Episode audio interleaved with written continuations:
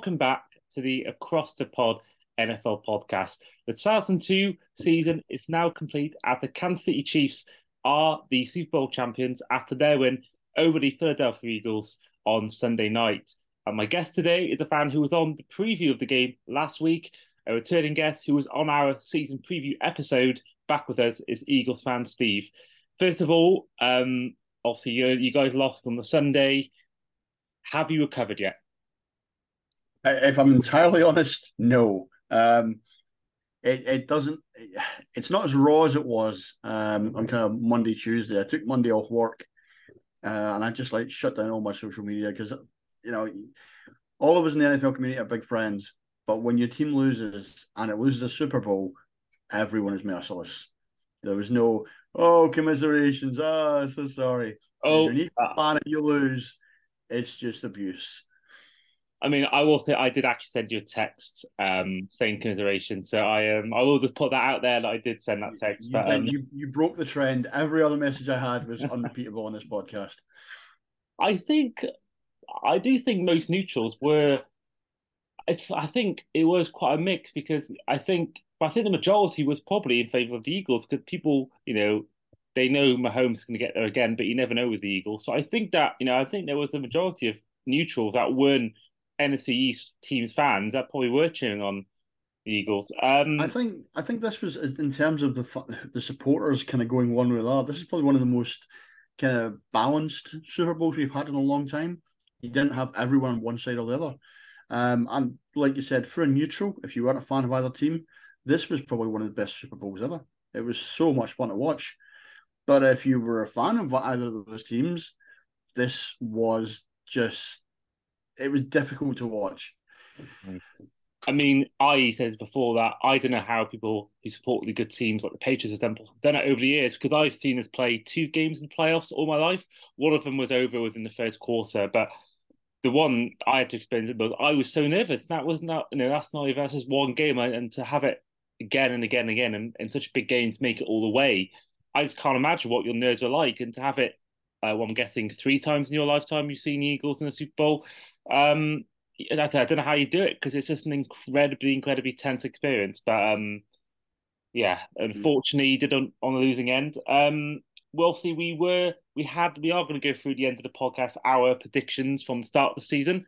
And Luke mm-hmm. isn't here, but you will see him later on in the week for his his tales of his, of his experience at Super Bowl in Arizona. He, of course, went to the game. If you hadn't listened to our podcast last week, um, we thought we'll, we'll skip content a little bit to one of our first talking points will be to do with where that Super Bowl ranks in terms of the NFL greats because I did an article on this the other day or came out today actually about a couple of hours ago about would I rank the Super Bowl in a top five, top ten. And if I'm honest, I wouldn't put it in top five at all because as great as the game was, the one takeaway everyone's going to remember from this game is the holding call. And I think you look at the great games, look at the Malcolm Butler interception with the Patriots Seahawks, look at the Joe Montana drive against the Bengals in Super Bowl in 1989, whatever it was. You look at the the Philly, Philly special and the when the Eagles won it in 2017. You look at the the Ian's the Giants Patriots when they you know they stopped the Patriots being the first unbeaten team who went 19 and 0. Um, I think you look. I think there's a lot of recency bias. People are calling it the best ever. I think there's a lot of recency bias in this game. People are looking at this game because it's so recent. But I think you look back in five years' time, I think this game will sadly be tarnished by by the holding call. Um, we will mention that in a bit actually as well. But in terms of this game, where would you rank it? Would you put it as the best ever, one of the best five ever? Where would you sort of rank this Super Bowl amongst the previous fifty six? I think that the problem for something like that when you're asking a fan of one of the teams that played is, especially the team that lost, um, how would you rank it? Uh, I would rank it as probably the most nervous I've been watching the Eagles at any point in the last 30 years. Um, even like in the previous Super Bowls, uh, when we played the Patriots and, and you know when we played the Patriots, because we also played the Patriots in Super Bowls uh, until this time. Um, yeah, I just I, I said earlier, for the neutral, this was great. It was a key, a game where both teams couldn't stop scoring, uh, and high scoring Super Bowls are always great fun to watch, but again, it didn't have that defining play other than the, the holding call, which gave the the Chiefs the and, and range for the field goal. Um, there was also a lot of controversy over the pitch, which should never be talked about during a Super Bowl. You know, you have the whole year to get that field perfect for the biggest game of football, you know, of the year. And you don't. You you get it completely wrong. The pitch, the, the pitch, especially in the centre and over the painted areas, it was like watching Washington play at home. I have not seen a field that bad in a long time. And you know, whoever's in charge of that needs to hold their hands up and say, you know what, I got that wrong. Uh, and then if I needs to look at it and say, if you can't deliver, you know, they delivered everything else. I mean, Luke and, and Chris and so on, and friends of mine who are there, they'll tell you that the experience of the day was, was fantastic. Um, everything went smoothly in the stadium, but on the field, which is where it matters, which is where the world is watching, the pitch just the, the field was not up to Super Bowl standard, and that I think will be what people remember this for, not just the bad call. Yeah, it's not as if it's a stadium that you know hasn't had one before. I had the Patriots Seahawks one. I had the uh, Steelers Cardinals one in 2009. You know, it's not a stranger to a Super Bowl Super Bowl event or even just hosting an NFL game. And it's um, it was a shame that that was one of the main talking points. Uh, but of course, the main talking point of the game we just mentioned then was the holding call. It was late on. The Eagles, um, sorry, the Chiefs were on third down. There was about a minute and a half left of the game. Eagles had one timeout still, you know, and the call came from James Bradberry, you know, allegedly holding on to Juju Smith Schuster. And even though Bradberry's come out and said he was holding, um, I personally disagree. And I don't, I think it was incredibly soft, and I don't think it was enough of a hold to um, to personally be a foul. And such a such a big game, it's an awful shame that that has really been the main talking point. But obviously, you had a massive horse in the race when it came to this game. But what was your take, uh, first of all, when you were watching it, but also in the days that have passed since um, it happened? Has your mind changed since the time, or do you still think it was as bad as you were saying to me on on Sunday night? I think the problem with this game was that the referees had they'd obviously been told before the start of the game let the players go out and play football, right? So we hadn't seen holding calls, we hadn't seen you know bad blocks. We hadn't seen you know roughing the pass. We hadn't seen there were some pretty big hits, uh, and a couple of them probably you could have said there was unnecessary roughness, but they've been told to let the players play. So to have a game like that, which is so open, and the refs are just letting letting things go because it's it's all action, it's great for people to watch. To have it, you know, ruined on what was it, it was a hold, but it was you know it was a it was a ticky tacky kind of thing. There were dozens of those all through the game, which were uncalled on both sides. And I don't know why it is the refs, with like a minute and a half left, decided now is the time we need to actually start enforcing something we've been letting go for the entire game. You know, um, there's a great shot. I think you'll probably have seen it various places of uh, a couple of face mask calls that the Chiefs just got away with, and I I can't criticize the refs for letting those face mask calls go because that that was how they've been told to let things up, let things be, and let the game unfold. Let the players play the Super Bowl. Let the players win the Super Bowl. Don't have referee involvement. So for them to have, I, I, again, it's that refereeing inconsistency that drives fans mad. When a ref can have a really good game for three quarters and then you know just decide in the fourth quarter, I'm going to decide to referee completely differently to how I have the whole previous game. That's what I know has annoyed the fans. That's why people are like, that feels as though that that call screwed us, and it feels intentional. Um, but you know that's it, it's a bit conspiracy theorist because obviously Bradberry's come out and said, you know what, I it was a hold. I didn't think they had called on it. I did. Hands up. Fair play to him. Um, but I, I, it's one of those. If the refs are going to be calling very very minor things, I would rather have seen them be consistent from the first quarter to the last, as opposed to you know it was just terrible. I mean, I think we we had six or seven penalties over the course of the game, um, and every single one of them up until that point, I'd said, yeah, that's that's fair and it's obvious. You know, the little things that you know interrupt the flow play, they weren't being called, which is how it should be. You should let a game be played, um, and just to have that one, which you know, that the worst thing about it was, did you see Juju on Twitter after that? Was it the thing with AJ Brown? Sorry. Was it the, yeah, yeah, it was AJ Brown. Yeah, yeah, yeah. And It wasn't just AJ Brown. He he has pissed off a lot of people, and not just Philly fans. It's Why like, am I not shocked? Why am I you, not shocked? It's like you won a Super Bowl uh, on like a one year deal where your career was saved by Mahomes because you were about to be you've been displaced in, in Pittsburgh by uh, by two better receivers, and you come out and you start acting the big man, and it's like he is going to go out next season, and every team that plays against him is going to target him. He is going to be put on the sidelines. Uh, and I suspect wherever he goes next season, if he stays at Kansas, he stays at Kansas. I don't think he will stay on a long term deal. He didn't show enough in that game to get a long term deal. Um, but wherever he goes, he's going to be one of the most unpopular players in the league. And I know you kind of ride for your boys if they're, they're one of your teammates, but I think even even in the most friendly locker rooms, Juju is going to be an outcast. Yeah, I mean, I will say in his defense, there was that the one drive leading up to the the eventual holding the whole or the inverted commas holding call and and and the field goal. I think he had some big catches in that, but I think you know the whole season he's only had three touchdowns all season. You know, he remember in the COVID year he was annoying a lot of people with his TikTok dancing. I think he danced on the Bengals logo and things like that. And I think he's no stranger to that. But of course, he's got the ring, and that's all that matters. But I actually wanted to. This is a fantastic segue into my next question: is that Melvin Gordon is good going to get a ring, and he's not played a single snap for the Chiefs. Now, do you think something should change about that? Because it feels a bit, it feels a bit hollow for him probably that he's going to get this ring despite actually having no real impact on the field in a Super Bowl winning team. And then you see a lot with the Champions League. You see, you know, the whole squad, like third choice keepers getting Champions League winners medals. I mean, do you think it should go to just anyone who goes to both sports? Do you think it should just it should now just in the future only go to those who've actually played on the field or had some sort of role? Do you think that people who have not played a single minute in the whole of the run up to the Super Bowl, do you think um someone like Melvin Gordon deserves to get a ring, or do you think he um or do you think he, he maybe he shouldn't get one? I'm going to give this two two points on this one. The first one is uh, I love Melvin Gordon. Uh, I thought Melvin Gordon, when he came through uh, with the Chargers, I thought he was going to be one of the best, the next big things. I think he made a massive mi- miscalculation in holding out on his deal with the Chargers. I think he should have stayed because he was he was their number one back. Ekeler was his number two. He was holding Ekeler up, but he was offered more money than he should have been offered. Any running back should have been offered at that time because it was during the period when Todd Gurley was resetting the market. Um, he went out and he started taking short term and one year deals, etc., just to kind of like you know reestablish himself, prove that he was still worthy. Um, and when he came to Kansas, uh, one thing you can't underestimate is the the effect him and McKinnon had on Isaiah Pacheco.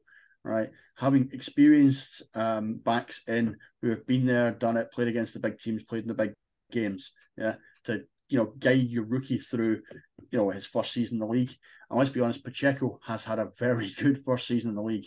Um, I think personally he's displaced Edwards-Helaire quite easily this season as their, their lead back. Um, I you can't underestimate that kind of you know effect that it's had on the player. So in that respect, for what he's given off the field to the Chiefs, um, if he was part of that fifty-two man squad, he deserves a ring yeah, he put a good case forward.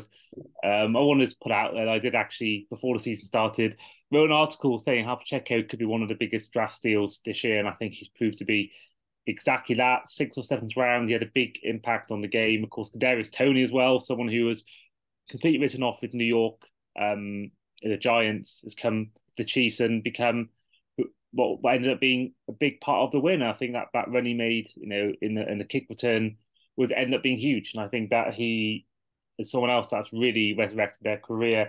Um, in terms of the on, game on, itself, on Kadarius Toney, I just want to say, I and those of us who watch it here on the island, we're a small community, but we kind of we, we know our players. Uh, we've all said for a very long time that Toney was a very, very good player.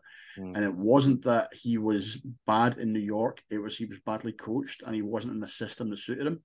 Um, you know, I think if they played him much more as a kind of short yardage player till he got his confidence up, played him in the slot um, for like the first six games, get to know the system, I think he could have been a much bigger weapon for them.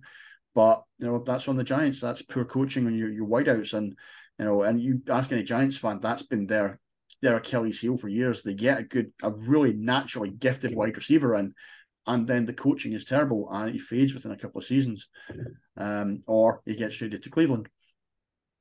So, you know, the, this is a Giants problem, and if I, you know, if the Giants were to go out this off season and hire anyone, it would be hire wide receiver coach that can develop your wide receivers because the amount of talent that has come in and out of that franchise is phenomenal. Uh, and Toney, fair play to him. That that punt return was excellent. Stopped on a dime probably the only player the whole game that did, given the state of the field. Uh, made a run back, you know, brought it back right the way up. It, it was tremendous. Um, and yeah, so you know, scored receiving touchdown as well. Uh, him and Sky Moore. Sky Moore, who hasn't had the best of debut seasons, uh, should never be allowed to return a punt ever again. If you ask any Chiefs fans, um, yeah, and I just fair play to him. Uh, he's he will be. If I if I'm Andy Reid and I'm sitting going through contracts and I'm saying I can have Kadarius Toney still on his rookie deal, yeah. So I can have Kadarius Toney here for another couple of years and not pay him, uh, or I can pay Juju Smith Schuster another ten million dollars next year. I'll tell Juju to go back to Pittsburgh or wherever else he thinks he can get a deal.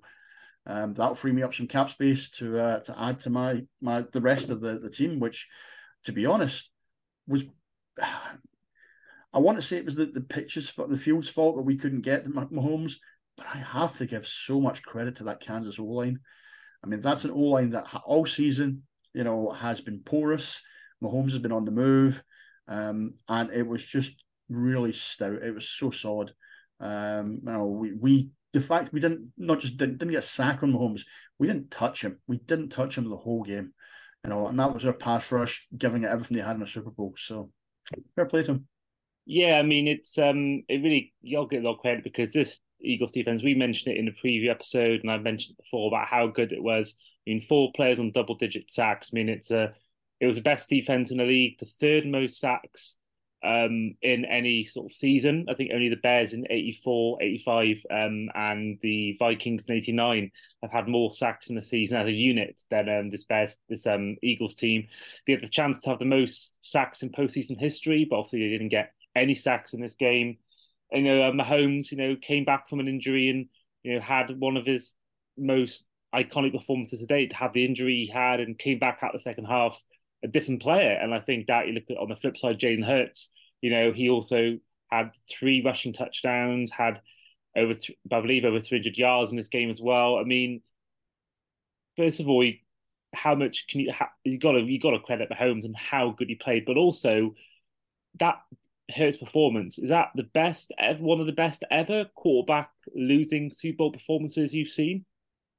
Yeah, absolutely. I mean, I, I, as far as Mahomes goes, um, I will take, you know, a bucket full of whatever drugs they pumped him full of at halftime because he came out at halftime looking like he could run through walls and he went off at halftime looking like he couldn't walk. Mm. So, you know, that that Chiefs treatment room, yeah, some great work done there, but there's also, I think, a ton of anti-inflammatories injected directly into various places. Mm. Um, but uh, yeah, Hurts. Uh, the only downside to Hurts pretty much in the last six weeks has been the fact that you can see he's still a little limited in his shoulders.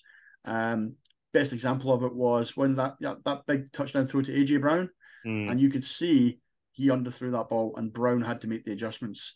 Um, and even when it came down to like the last play of the game, you could see Hurts just doesn't have the, the he doesn't have the distance in his arms. Um, but everything else about his game, um, it's so like Cunningham, it's so like Vic, you know, and it's uh, as someone who grew up with that quality of quarterback, uh, you know, at the Eagles. I just, I, I, gen, I mean, I was one of the people who, from the first season, genuinely doubted him. I didn't think. I thought he's another mobile quarterback. Yeah, great, but does he have the accuracy? Can he make the reads? You know, and I thought he's just, you know, we had a quarterback who was mobile and, and a bit taller and, and could make the reads, uh, but he was made of glass. He was called Carson Wentz, and we gave him a big deal, and that was, you know, it all fell apart. I worry a little bit that we might do the same here but I don't know. Hurts just has a little bit more about him. He just doesn't feel like he's made of glass. Um, he feels he's a little bit more, a little bit more rugged. Um, his mobility is far, far better than Wentz's was. Um, I, and obviously, when you talk to Luke tomorrow, I'm sure you might mention to Luke about what he thinks of Justin Fields. Hurts is basically what Justin Fields could be if Justin Fields could read a defense. Um, he's just, you know, he can sit in the pocket he can pick his passes. He's quite comfortable there, or he can take off and he can move with absolute lightning speed.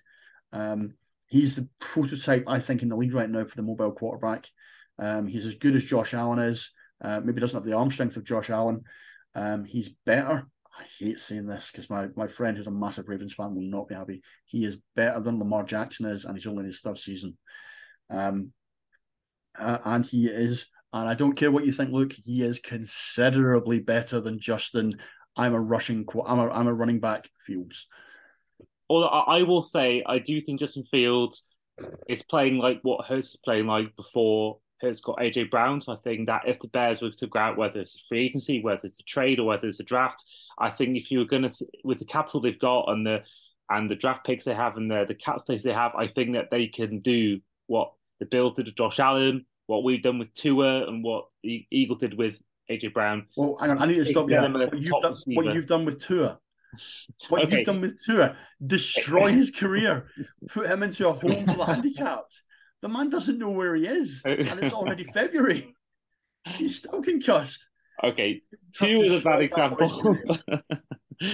um, but yeah, I, I, do think that um, if you give Fields a great receiver like AJ Brown, like Stefon Diggs, I do think we will see a similar progression, and we've already seen him progress from year one to year two. So I think that the Bears. It's, it's the Bears, right? The Bears have a whole pile of draft capital, which they will waste because that's what the Bears do.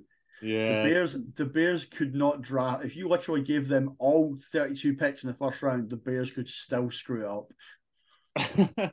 Do you think that if they'd gone to one draft, they'd have probably picked Justin, Justin Jefferson in the fourth round or something, or they would have not even picked him at all? You know, it's um, they've not, have they even had a good quarterback ever? I think their best is probably Jim McMahon or Jay Cutler, and I think that's that is really saying something because Jim McMahon was really carried by that defense in '85, and Jay Cutler's Jay Cutler, but Fields could generally be their best quarterback ever in terms of talent. If if he if he progresses even more in his third and fourth year, I do think that. If you know, I'm if the Bears want to make a proper trade, right, they trade Justin Fields and a pick to get themselves a better, younger quarterback. Because there's a couple of quarterbacks out there right now who I think teams might want to move on from.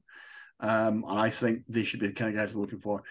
Given the way the Bears' offense is set just now, yeah, I would not be surprised to see the Bills try and uh, the Ravens try and swap uh, Lamar Jackson uh, and some Ooh. picks going back and forth there. I think that would be I think the Bears rate Jackson more than they rate Fields.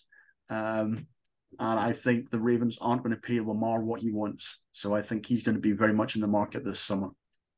Yeah, I do think I don't see the Bears moving on from Fields, if I'm honest. Um, but I can see Jackson moving. Um, the question is, I don't know who to. I mean, a lot of talk of the Commanders. I hope for the Dolphins' sake, he goes to the NFC, just have one less quarterback to worry about. I mean, I think you look at the it'd be good. I think it'd be great for the Falcons. Um, I think it'd be good for someone like them because they, they, they, they like. I think you know, Mark Mariota.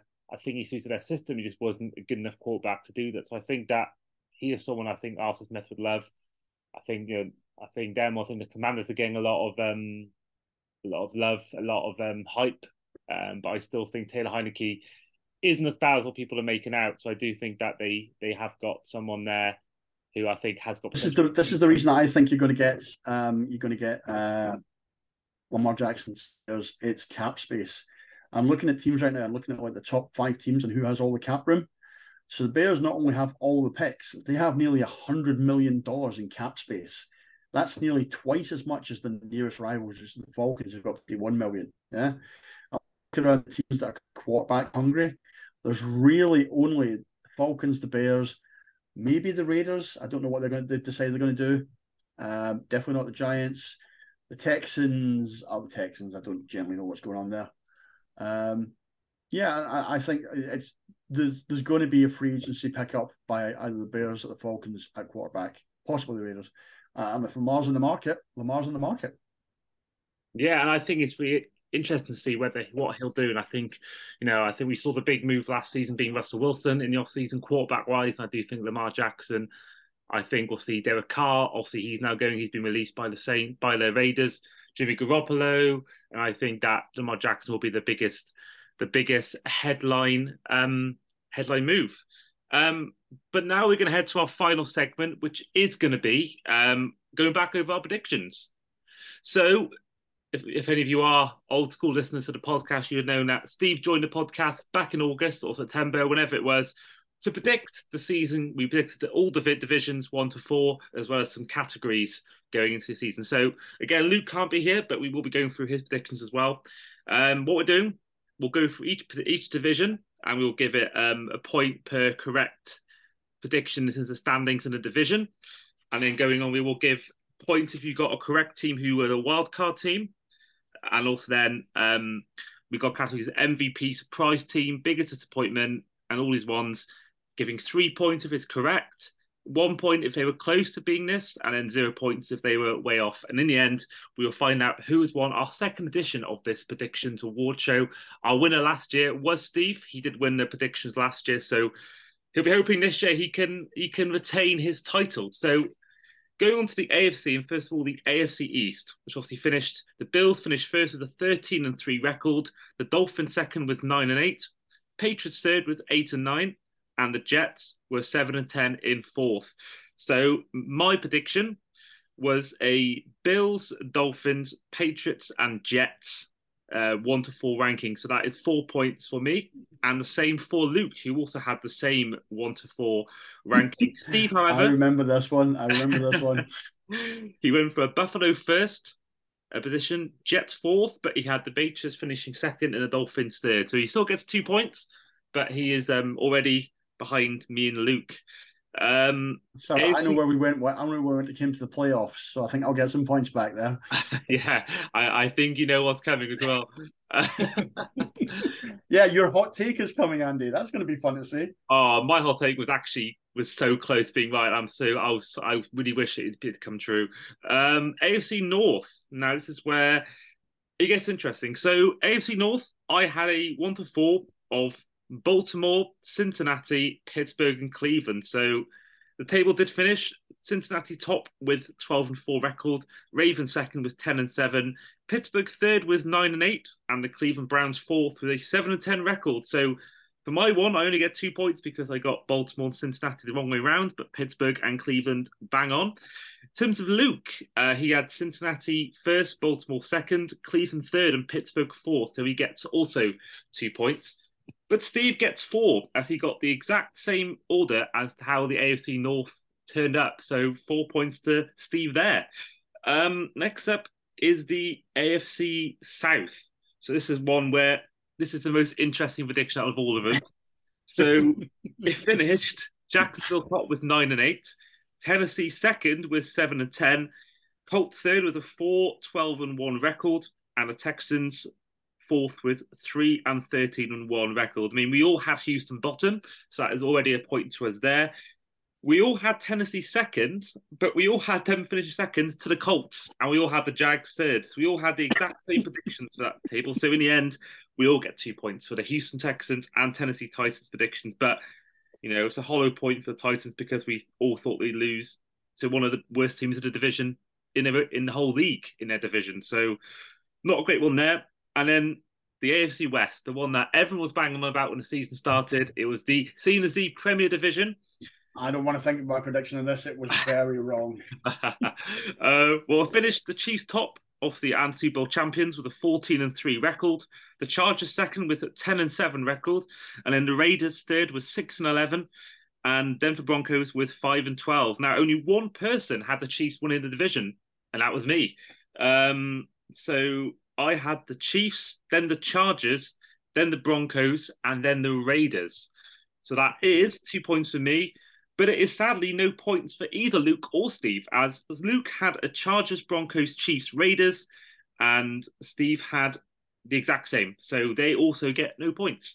So that is the end of the AFC, which, as it stands, um, means that I currently leave with 10 points. Luke and Steve both have eight. And we are going to head to a quick break and we will come back for our NFC predictions review and also our awards predictions review. So we'll see you guys in a moment. And now we are on to our NFC predictions. We are back from our break. And the first division is going to be the NFC East. And of course, Steve had the Philadelphia Eagles winning the division with the Cowboys second, the Commanders third, and the Giants fourth in a division that ended with the Eagles winning it with a 14 and 3 record, the Cowboys second with 12 and 5, the Giants third with 9 and 7 and 1 record, and the Commanders with an 8 and 8 and 1 record finishing fourth. So Steve gets two points for that one for getting the correct predict- positions of the Eagles and Cowboys. Um, as will I, as I got the exact same prediction in terms of one to four. But Luke sadly gets no points, as he had a Dallas, Philly, Commanders, Giants on top four. But in a division that ultimately was very good, uh, team made Super Bowl. Three of the four teams made the playoffs, and you know one team was really close to making it as well. So yeah, all round probably the best division all round in the league this year. Um, NFC North now we all we all had a stinker as we all had the Packers winning the division, but in the end they finished third with a eight and nine record. The Vikings won it with thirteen and four record. The Lions came second with nine and eight, and the Bears were bottom with a three and fourteen record and the worst record in the league this season. So yeah, myself it was a Packers, Vikings, Lions, Bears. So one point for myself. Uh, Steve also gets one point for the exact same, but Luke gets none as he had Packers, Vikings, Bears, and Lions. Um, so all round... Luke is delusional and thinks the Bears are a good team. yeah, no, I think they will be good, but definitely not this season. Um, the NFC South, probably the worst division this year in football, uh, if not second worst. Either way, it's the South division that's the worst. Um, finished Buccaneers winning it with eight and nine, which is one of the worst winning teams I've ever seen in a division. And then all three teams had seven and ten record apart from the Bucks. So the Panthers were second, Saints third, Falcons fourth. Now we all get a point each for having the Falcons bottom. We all get a point each for having the Bucks first, but we all had the Saints finishing second and the Panthers finishing third. So we all get two points when it comes to this division. And then finally, the NFC West, we all get zero points in this one. Um, 49ers won it with 13 and 4. Seahawks were second with 9 and 8. The defending champion Rams had a 5 and 12 record. And definitely the worst defending champion I've ever seen. And then the Cardinals were bottom with a 4 and 13 record. So we all had Rams winning it. We all had the Seahawks bottom, whereas uh, we all had, um, well, I had and Luke had 49 second and Cardinals third, and Luke and Steve had Cardinals second, 49ers third. So, um, um, before we go into our awards, our wildcard picks.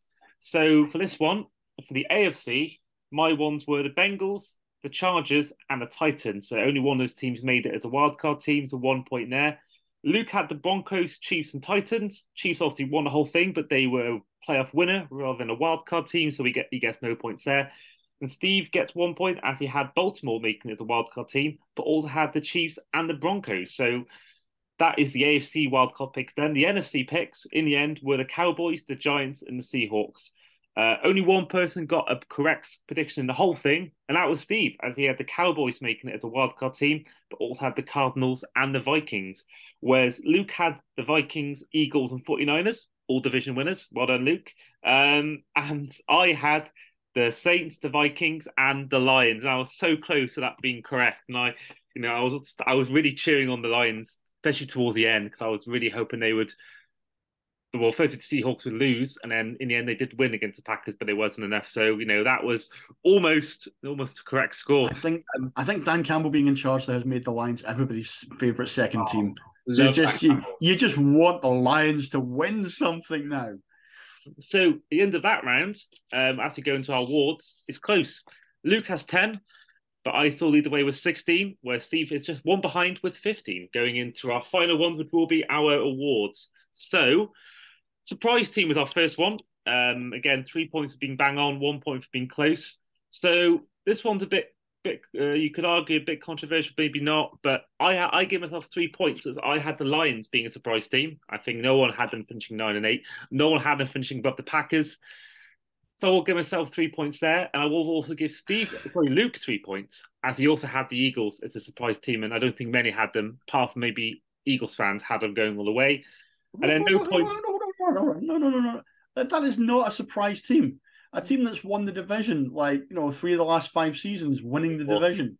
Um, how is that a surprise in any way, shape, or form? Did anyone but you or Eagles fans have them winning, reaching the Super Bowl, or even you know going far? Winning, winning the division and, and going to the championship game. Yes. I don't. Did I you don't see the book? Did you see the bookies odds at the start of the season? No, I didn't actually. know. The Eagles were sixth favorite for the Super Bowl at the start of the year. Okay, well, now I hit that. Sorry, Going down to a one. Um, I can give I can give you the Lions. I'm not going to argue the Lions. No one expected yeah. a nine and eight, almost making the playoff Lions. But okay, oh that, wow, that changes things a little bit. And then Steve gets no points because he had the Saints being a surprise team, and they, quite frankly, stunk out the joint. Um, That's fair, yeah. Biggest disappointment uh, Steve had the Dolphins. I'm going to give you one point there because they almost had one of the biggest collapses in in, in season history. Was it eight and three, and then lost five in a row. You know, we barely scraped past the um, Patriots on the last. Oh, sorry, the Jets on the last day. I'm I, am i am going to push for that being a three pointer on the basis the Dolphins. Yeah. almost killing their quarterback twice. No, no, no. We we, we made the playoffs. They were a disappointment as a franchise. Oh no, that that that wasn't the rule. So, uh, um, now I wish we could give minus points for this one, but Luke had his biggest disappointment being the Chiefs. So he gets. I love to give him a minus two for that one, or minus ten thousand, but um, yeah, give him no points there. And I'm very proudly going to say myself three, as I had the Denver Broncos as my biggest disappointment. I think they were, apart from the Rams, yeah. the biggest disappointment. So I, yeah. I saw them live in London, and they were just horrible.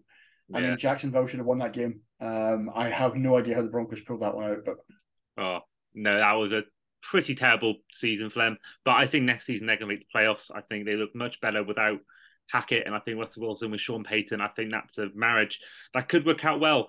Um, MVP now. Only one person gets a point here, and that is myself, as I had Josh Allen, and he was one of the five nominated for MVP. Luke had Herbert, and Steve had Aaron Rodgers, so no points for either of them. Comeback player of the year, uh, myself and Steve both had Jameis Winston, so that was a pretty um, pretty big zero for us. Um, I think Luke should be given three points here, as he had CMC McCaffrey, and I think he should have been a winner. I'm I was so shocked Geno Smith won the award. I'd even given it to um, Saquon. I know I you can't give that to McCaffrey. I mean, you can't see a player who has played consistently at a high level having a really good season as a comeback. He's well, he was a... he was he was in the three nominees for comeback player of the year. It was him. Geno I have no Smith, idea why. Because he, it's like two years of injuries in a row. Um, you know, came back and was definitely the trade of the season. He really transformed that 49ers team. And Saquon Barkley, I think, would have been a good chat. I think any of those two over Geno Smith, I don't think Geno Smith at all should have won that award. Um, but I'll give Luke a point then. I wish I can give him three because I think he was my pick for comeback player of the year. Uh, AFC champions, we all get zero points, as myself and Steve have had the Bills and the Chargers, and the Luke had the Chargers. So um, yeah, no points there as no one reached the AFC championship game or even further. NFC, um, myself and Luke both had the Buccaneers, but Steve gets three points as he correctly picked the Eagles to win this award. So fair play to Steve. That is a good a good one there. Um, Super Bowl champion, Steve gets a point as he had the Eagles and they narrowly lost in the Super Bowl. Luke had the Chargers, zero points. I had the Buccaneers, zero points. Um, defensive play of the year, both myself and Luke had Aaron Donald, zero. But I'll give Steve a point because he had Myles Garrett, who had the third most sacks this season. So I'll give Steve a point there. Offensive player of the year, no one really came out well in this one. Um, Stephen Luke both had Justin Herbert, and I had Mark Andrews, who basically lost me a, lost me a fantasy league in the final. So um, yeah, not sure I'll pick him again in my fantasy league. I'm sure he'll be a um, player I'll severely reject in um, NFL drafts this year in fantasy.